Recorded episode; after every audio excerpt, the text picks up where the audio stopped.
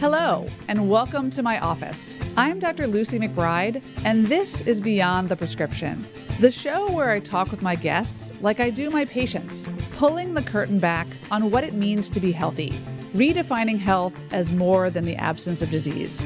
As a primary care doctor for over 20 years, I've realized that patients are much more than their cholesterol and their weight, that we are the integrated sum of complex parts.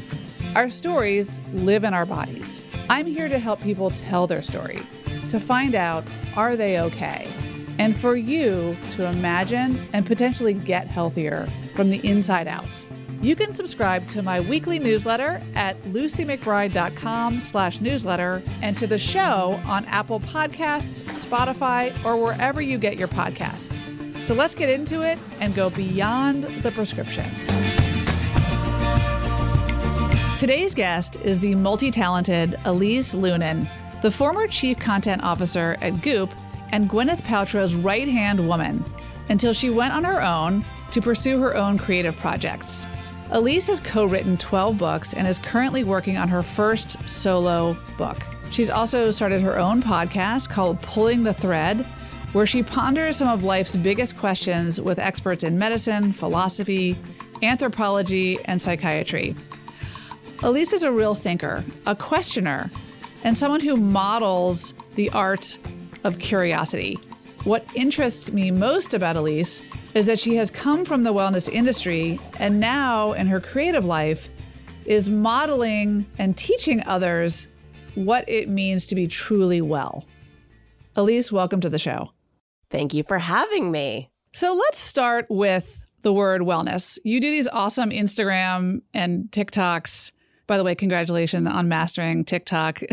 As a grown up, I'm like terrified by it. I don't know what I'm doing. So well, hold your whatever you're doing, you're doing well. But you will bring us these words like the word normal and discuss the word normal, which is a really interesting one to me as a physician. What is normal? Nothing is normal, particularly right now. You'll bring us the word empowerment and break it down. I'd love to talk right now about the word wellness. You are someone who has worked in the wellness industry. I am someone whose goal as a physician is not just to help people with their cholesterol and their blood pressure and their thyroid disease. It's also to promote the more invisible, intangible, difficult to measure concept of well being. Yet the medical industrial complex likes to think of patients as just the sum total of their lab results. And then people are 364 days of the year not knowing what the hell to do and they don't feel well. They're online looking up wellness tricks and memes and wondering what the hell they're doing. So, what does the word wellness mean to you? And what do you think it means to the masses? Yeah, I mean, I think when wellness first emerged, and obviously it's an old word, but thinking about it in the context of, as you mentioned, a whole industry devoted to wellness now, I think at its inception, it was a solution to this idea of healthcare or that you would only attend to what's happening in your body at your annual physical. And for so many women who have felt long ignored by medicine, I mean, we are more complex and our hormones are more complex. We go through more phases in our lives. And so many women have been lost in that gap, lost in that chasm, right? On that spectrum of, I don't feel well, I don't feel well. Well, there's nothing clinically wrong with you, you're fine, until suddenly you have an autoimmune disease or you're not fine. So I think that has unfortunately been the legacy of medicine as it's been practiced in the West, right? You're not well, you're fine until you have an actual diagnosis. There's a code to submit to insurance. You said it. Yeah. My dad's a pulmonologist. My mom's a nurse. I grew up spending every day after school at my dad's office, and my mom worked in my dad's office as well. So that was the conversation discussing diagnoses, discussing healthcare, insurance, which has always been fraught and difficult. And I went to college and I, similar to you, fine arts and English. And I didn't want to go to medical school because I have no affinity for science or organic chemistry. It just felt not my calling, but I am very interested in healing. And I am very interested in what I perceive to be this multifactorial, intuitive understanding of what's happening with people. and the way that the body is this Venn diagram for the world and all of these things collide in our bodies. It's how we're interpreting, experiencing our lives. The medical view, the health view is one sliver of that. It's an important part, but it's certainly not the whole picture. And so I think wellness is an important step. I do think we're ready for the next evolution of it. And I think like all things culturally, these ideas get picked up, then they become marketing, then they become just another thing by which we're being extolled to do things so that we can be better, etc. So I think we're ready for the next step in wellness, but it is a step closer to where we need to be. I agree with you on so many fronts. I first of all agree with you that the wellness industry is largely well intended and was born out of the absence of the medical industry's ability to see the whole person. And modern medicine is is really failing so many people because as you and I both know, health is not just about our lab results and our colonoscopy. It's about having agency. It's about having the tools and information and guidance we need to live in the world every day, not just win the appointment of your physical at the annual checkup. You know, wellness to me is about the intersection of emotional, mental, physical, spiritual well being. And I see the wellness industry sometimes taking people away from a healthy self examination and instead towards supplements and vitamins and things that seem kind of quick fixy when actually people need to really look in the mirror and face hard truths about themselves. They need to look at their past, they need to look at their relationships, they need to look at boundaries, they need to look at how they manage stress, how they parent, how they care for themselves. And as people, we have a very ancient tendency to seek exterior authority always and to continually give over that agency or sovereignty that is ours alone to own.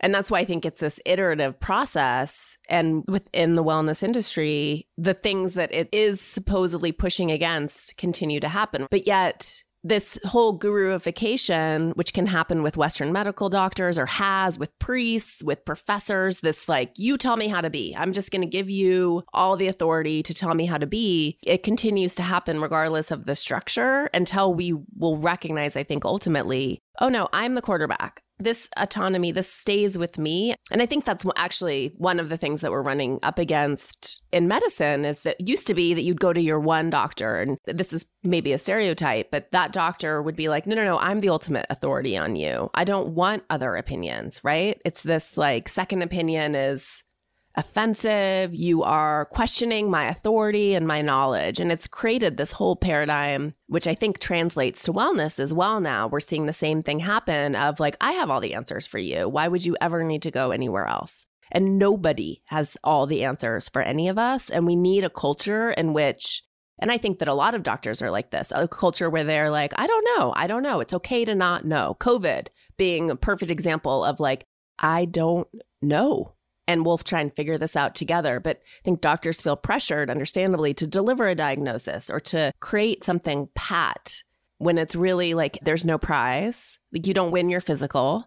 There's no moment when you're like, I'm done. I've achieved perfect health, right? Like this is an ongoing process. I hit my goal weight and forever I will stay. It's a process. And uh, I think it's human nature to crave certainty, especially in the stressful, uncertain world we live in. But the problem is that when patients' stories live in their bodies, when our past live in our muscles, our joints, our connective tissues, and then when our brains are the hub of everything we've experienced in our past, our, our, genetics, and our kind of emotional health. It's really impossible for anyone to be an expert about you other than you. You know you better than I know you, for sure the moment where someone decides for themselves that they're going to make a major change, it takes a bit of vulnerability because people don't like change. People don't like modifying their behaviors, even if the behavior they know is self sabotaging, because we're comfortable with our discomfort. We know it, we're familiar with it. Making change is hard and it requires a heavy dose of vulnerability, which is painful. Yeah. And this might be too spiritually out there, but I would argue that we pick our problems, that we do this over and over and over again, and that we are working on things that we need to learn in order to grow and get bigger. We have signed up for something that might seem incredibly odd, but it's because it's pushing us. It is sending us out of the cave into the uncertainty, and it is painful and it is hard. And yet, I've experienced some hard things. I have experienced loss, etc. And as we know, there's a paradox to all loss. Like you can look at something and say, I wish that would never have happened. And that was in some ways the best thing that ever happened to me, for me, I mean, that's hard. It's hard to get to that place. And yet, I think that that's life. You're forged in those fires and you come out the other side and you're like, I wouldn't want to be any different. And I wouldn't be where I am if it weren't for that particular wasteland that I just walk through.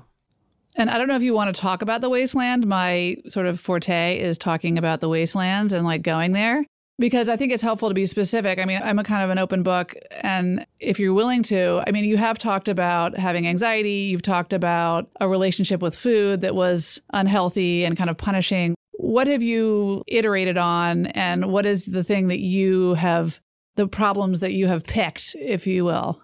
Yeah, I mean, there are so many. I'd say, yes, every woman I think I know is disordered in some ways about maybe not perpetually disordered, but like you've either lived that or on the day to day, you're either in a place of restriction or permitting. And the way that we culturally think about food obviously contributes to that. The way we talk about food, I've been good, I've been bad, and moralizing it. The idea of clean foods, dirty foods, that drives me up the wall. I'm like, if you have a liver and two kidneys, you're, you're cleansing. yeah.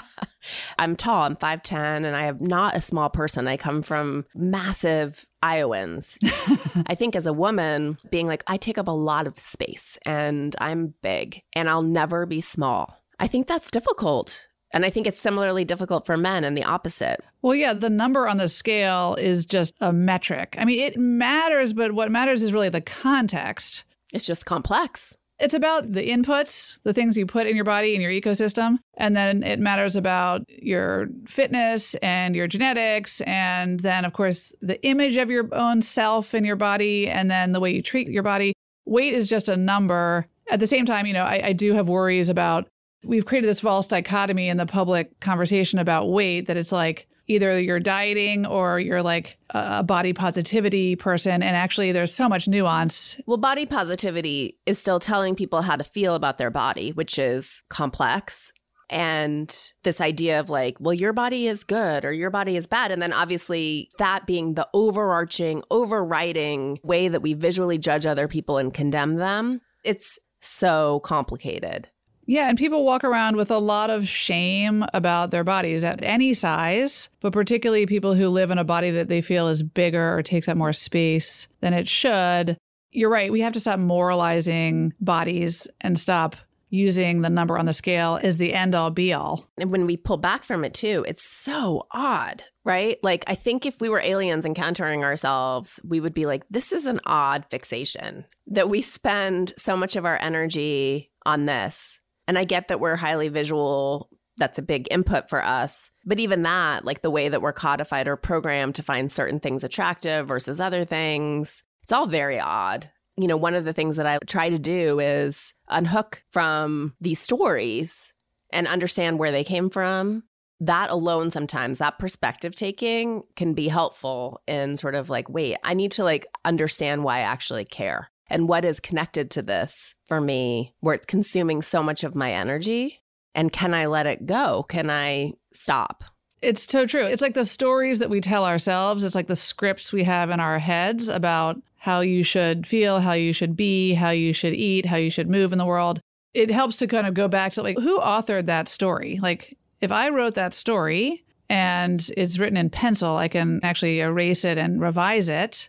And if someone else wrote that story, like maybe a parent made some comments when you were growing up, and you think that story was written by a family member, then well, wait a minute, that was like a the script of a play that doesn't have to be acted out exactly the way that person wrote it. And so I think you're right. You go back to the roots of these stories that we have in our minds, these sort of narratives. What do you think it was for you, Elise, that helped you kind of have more control and agency over how you feel about your body and not weigh yourself, for example? Well, it's interesting you use the word control because I think for me, it was recognizing that that was the one way I was trying to control myself. And that actually maybe I could just try to leave myself alone a little bit and let myself be. And I'm writing a book that comes out next summer that's about women and patriarchy and the seven deadly sins. Speaking of stories, whether you're raised in the Catholic tradition or not, the way that those have infiltrated culture and become these tenets of goodness by which women patrol ourselves and patrol each other. They're so baked in, they're invisible. It's like lifting a fishing net, or that's what it was for me, where I was like, oh my God, gluttony, greed, lust, envy, sloth, anger, pride, all things around which, when you start to look at them, you recognize how many stories that aren't yours that you're holding on to and using to sort of prove your goodness, prove your willingness to abide within this social structure. Men are conditioned for power, women for goodness. And again, this is broad strokes, and this primarily affects, I think, people who are extra close to the patriarchy. So a lot of white women, in particular, of a certain class, middle class, et cetera. I think it still shows up in the lives of all women, but I think it's so pronounced for people like me, for example. And as I wrote this book and had to deal with all of these things in my life, I mean, it was hard, hard. With gluttony, I've never had a full blown eating disorder, but I think going to boarding school, et cetera, eating disorders are so contagious, right? Because as soon as another woman or someone in your orbit is talking about the badness of their body, and you can objectively look at them and you're like, you look pretty good to me. If your body is bad, what does that say about my body? Right. And I certainly ate in disordered ways, particularly in high school and college. I was depressed in college, but I would not eat and then just have ice cream. I did that for like a year not good. For me, that's where I was like, I need to get off the seesaw of like, I'm bad, so I need to be good and I'm going to restrict because I permitted. And like, can I just actually in the moment start to be like, what do I want? And what am I hungry for? Am I hungry? Am I bored? And to demoralize food and to enjoy it actually, rather than just seeing it as like fuel. I think what so many women struggle with and men too but what you're describing is this irony of food is actually, it was for you controlling you, or the thoughts and, and, emotions around it were controlling you instead of you being in the driver's seat of your own thoughts and feelings. And it sounds like, I mean, and certainly if you're in a restrictive state, then that drives down mood or can. And then the low moods can then drive the wobbly relationship with food. And so this is what I see so many of my adolescent patients struggling with. And it's easily masqueraded as well-being because we reward people who are healthy. It's good to be healthy. It's good to eat whole foods and it's good to, you know, avoid processed foods and sugars and simple starches, et cetera. But, you know, the sort of no carb, restrictive, keto world of dieting and constantly punishing our bodies is really not healthy. It's not sustainable. And it's definitely not promoting well being. Right. You're achieving health on only one of those measures, quote unquote, by like denying other parts of yourself, like your mental or emotional. Right. for the sake of eating in a very restrictive or regimented way the fitness industry has taken off, which is good, right? Exercise is good for us. It's good to be outside in nature. I see you with your horses and I see you inhaling the mountain air and being outdoors and moving your body. The fitness industry is now like on the runways in the Paris Fashion Week. You know, it's like people are wearing sneakers and dresses, and thank goodness because I can't wear heels to save my life anymore. But the point is that these are sort of woven into the fabric of our everyday lives, like the idea of eating healthy and exercising, which is good. But then people don't often understand that the relationship with food or movement or their own bodies is more complex than they think it is. Yeah. And as like a 42 year old woman who's a little tired, I'm like, I just want to take long walks in the neighborhood and get my heart rate up a little bit. I don't need to kill myself in the gym. And so much of it is this desire to not change. And that was certainly a trigger for me after having my second and not being able to lose, quote unquote, the body weight. I just want to like go back and touch that wall and be unchanged by pregnancy. Like, I just want to prove that I am the same person. And I'm not, and my body is not. And I'm sure with these adolescent and younger patients in your practice, like it's really weird to go through first puberty and then sort of that late teens, early 20s where you suddenly gain a lot of weight, which people I think attribute only to college, but I think it's also like must be hormonal to just let it happen. I wish we lived in a culture that let women age and change. Change is an undeniable reality of life. And yet we sort of abide by this idea that our faces won't move, that our bodies won't shift. As women know, your body it becomes unrecognizable to you in the various forms. And yet we resist this. I don't want to be 20. I certainly don't emotionally want to be the same as I was when I was 20. And yet there's this idea that if my body doesn't look like it did before I had children, that's a bad thing. Whereas I'm trying to let myself embrace the fact that I've actually lived. I love it. The language that I personally want to work on, and I'd love your, to hear your thoughts about this, is so the word mental health. Mental health is having a moment. It's great. Hashtag mental health matters is trending. If you haven't had to reckon with your mental health before, you probably had to during the pandemic. The thing I think people don't understand well enough is that there's an ocean of gray between mental health and mental illness and that there's this false dichotomy where people think that you're either mentally healthy or mentally ill, when in actuality, we all have mental health. We all have anxieties. We all have moods. We all have relationships to food, each other. We all manage stress in different ways. We all experience loss and grief in our lives. The question isn't, do you have mental health? Or are you mentally ill? It's where are you on the continuum? And what tools do you have to manage the everyday mental health that we have and how can I, as your physician, or you yourself, help you manage your everyday anxiety, your moods, your relationship to alcohol, et cetera? Because mental health is health and mental health is universal. The language I'm trying to help patients have is not like, oh, I don't need therapy because I don't have mental illness. Is like, well, where are you on the continuum and how could you be better and how could you feel better in your own body and mind? Yeah.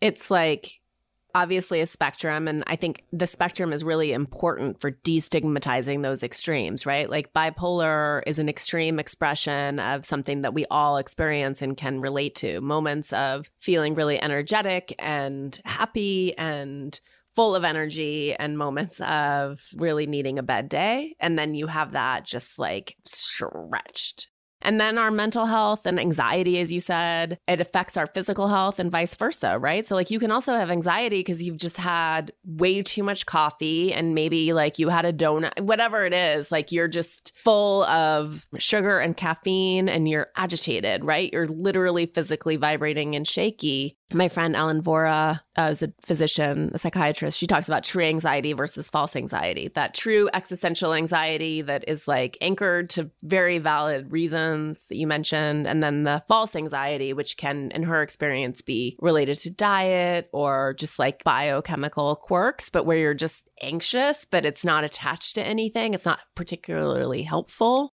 showing you things that you need to change in your life. It's ruminative, it's rutted. But I think that we're at the very beginning of understanding how all of these systems interact. And I had an accident this summer. I fell off a horse, broke my neck in two places, my C2. I saw that. You were like doing your Instagram post with your neck brace and like tell me about the neck injury. That was just horrendous it looked like.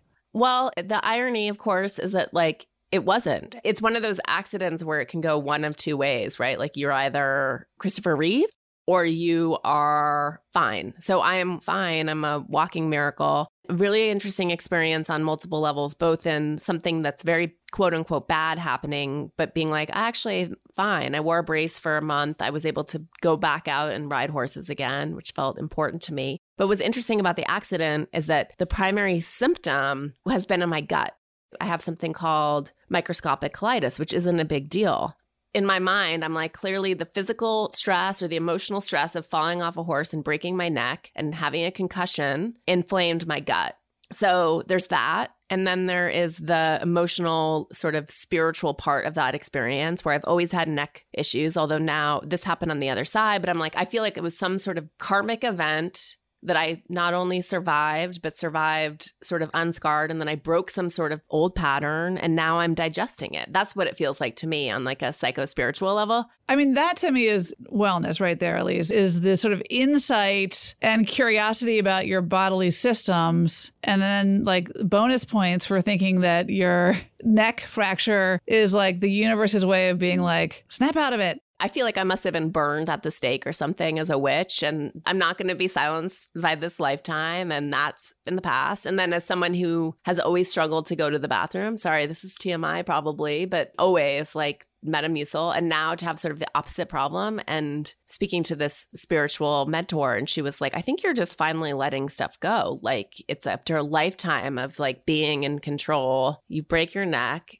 and now you're just like, I'm going to just process and let everything go.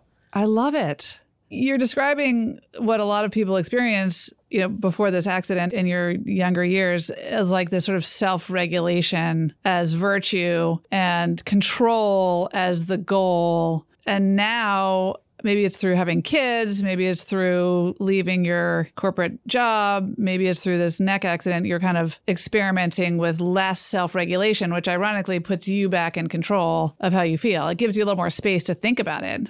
It also gives you diarrhea. Well, right. But to be like, oh, wow, not only have I like never really used public restrooms, again, like going back to this idea of control, I'm going to have to like know where all the public restrooms are when I leave my house. It's been a really interesting two months of, oh, this is happening and I can't control it, to your point. And so I'm going to have to learn how to let go. And you're just observing it and letting it go. Yeah, just letting go. And then just recognizing like I might not get a tidy medical answer, but I also recognize that this is happening on a lot of different levels or layers within my body and that it doesn't invalidate any one of them.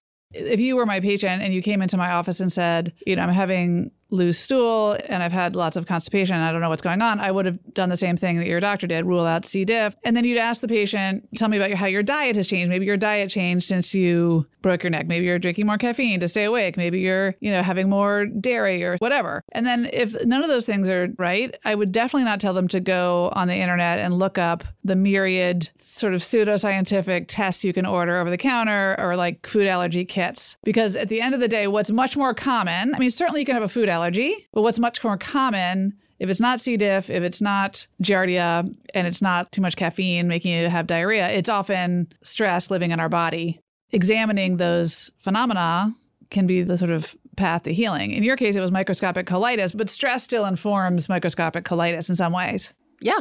It's just interesting to me. Like, I just have curiosity about this is my body like doing its thing. And it was an excuse to get a colonoscopy early because I'm 42, but everyone needs one when they're 45. 45 is the new goalpost. So tell me about this new path you've taken podcasting, sharing your infinite knowledge about so many different subjects, your fascination about words, and then you're writing your own book. How does that fit into your concept of wellness and well being in your own life? I mean, I think that the word I like now, at least for myself, and the pursuit for me has been wholeness because it's self contained. It is deeply personal to each person. The creation myth of Kabbalah is that, like, there was a shattering and the vessel couldn't hold the light and it shattered, or the vessels, and that each person is like part of this mosaic of God's face, or we each are shattered by life and by losses. And then, sort of, our job is to go and like pick those little bits of light or those parts back up and bring them back back into the whole. So I think of it as this quest for wholeness or to really understand who we are and our deepest, most essential selves when we start to strip off all this cultural programming and all these stories and to really let the self come up or emerge so that's where I'm most interested in. The name of my podcast is Pulling the Thread, which I chose for very specific reasons, both this idea of starting to unravel stories and see what's underneath them while also sort of putting together new ones or bringing together things that might seem disparate but are part of a system that allow us to make sense of our lives. Like that's what's very interesting to me this is work that I think we all do for ourselves, whether we recognize it or not. But we're looking, we're like gathering things into our own nets, right? Like moments of resonance. And that's been the most powerful part of my career hasn't been helping to shift culture, lead change, or it's this small moments like letters from people who are like, you said this one thing, or this, you had someone on and they said this, and it just completely changed my perspective on my mother. Or like I suddenly saw it, like I saw this pattern that I'm playing out in all these relationships.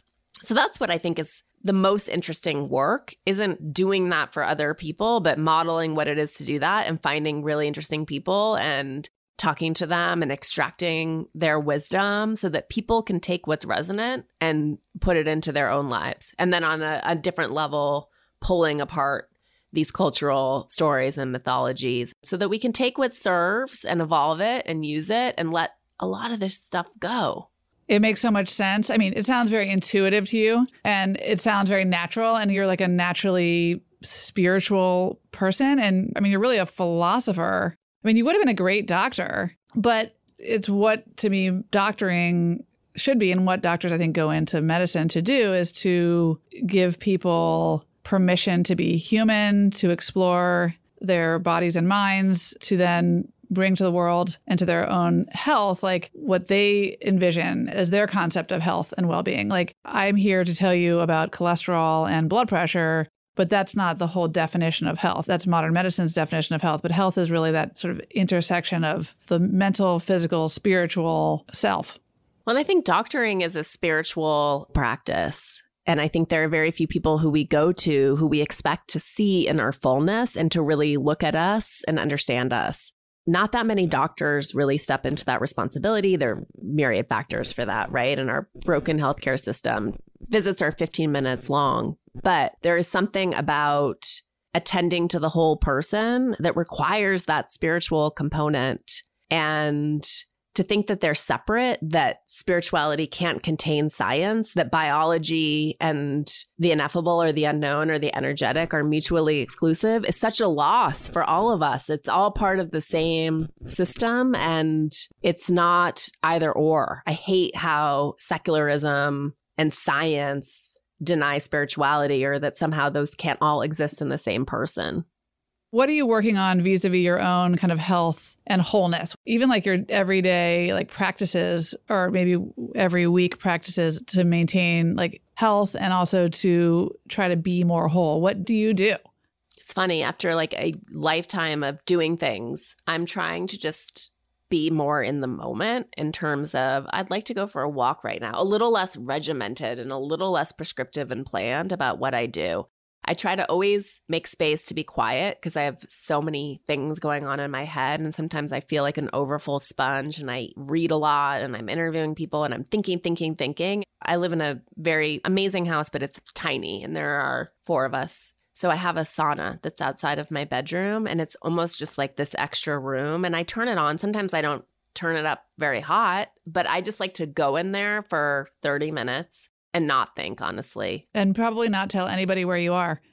exactly. Sometimes my son likes to come in there with me, which defeats the purpose, but it's very cute. But I just like to empty, I just mentally empty myself. And then I'm trying to cook more meals because I actually enjoy it. And I know that's not very exciting. I get therapy every week. I love therapy. I feel like it makes me a better person. My mom is like one of those people who thinks therapy is self involved. I'm like, no, on the contrary. It's another form of emptying for me. Like, I can get everything out so that I can be more available to my kids. I think that's so healthy. I hear this all the time from patients when I suggest therapy they're like, well, that seems self indulgent. It's a luxury. I mean, you know, for some people it is because it's not always covered by insurance. But just like you would go to the physical therapist to work on your strength after your neck fracture, you'd also do psychotherapy to work on the mental muscles. It's like going to the brain trainer. Yeah. And it's just important. I know every week that I have a container, that I have a place to take things and put things that I need help processing, or, you know, and he calls me out on stuff. And he's a little bit of a creative coach, even though that's not the idea. But like he's been very helpful thinking about where I am today and helping me calling me out on things. Like I was talking about a project and I was like, I just don't know if I want to do this. And he was like, I'm going to just offer back to you that we've been talking about this for like a year. That's the continual refrain. I don't know if I want to do this. And yet we're still here. So even those moments of reflection, of holding me accountable, in that way, I find so healthy. It's so healthy. It's like ambivalence for a year about the ambivalence is probably a sign. A sign. Yes. And like he is really good at simultaneously allowing that and being patient while also sort of holding up a mirror for me. That's honestly where I think that I'm at, doing fewer things, trying to be less to people in some ways, just recognizing I like working by myself and I like being sort of a quote unquote individual contributor. And there's probably work I need to do there in terms of accepting help and support, all those things. But I really like being more insular. And you know, podcasting is funny. It's like simultaneously you're broadcasting your conversations to people. It's very public, but it's like the most insular. It feels very intimate and private and meditative, not like hosting a call in radio show, you know? Yes. If you were my patient, I would say, Oh my gosh, here you are. We've checked your labs at your physical. You're working on cooking and nutrition, which is so good and healthy and also meditative. And then your body mechanics are improving because you've got your neck healed. You're moving intuitively, like you're walking when you want to walk. You're not putting yourself on this rigid schedule and punishing your body and like cracking the whip every day at 5 a.m. to go up for the run that you then say you did to yourself to feel like you're good. And then you have insight about all of that. And that's probably helping with anxiety and then ultimately with creativity. And then your creativity and your intuitive pursuit of all the things you're doing is sort of part of this wellness package. But Elise, thank you for sharing with me your story, your different complex components, and for modeling in your work this notion of wholeness. And you kind of exude warmth and relatability, which I think people are really drawn to. And I think if you can model kind of the curiosity you have and then teach us all the knowledge you have about words and etymology and bring experts to the forefront who are grappling with some of the most complex subjects in our modern world, I think that that is such a value add. It's hard to measure it. It's so valuable. That's why you have such a following.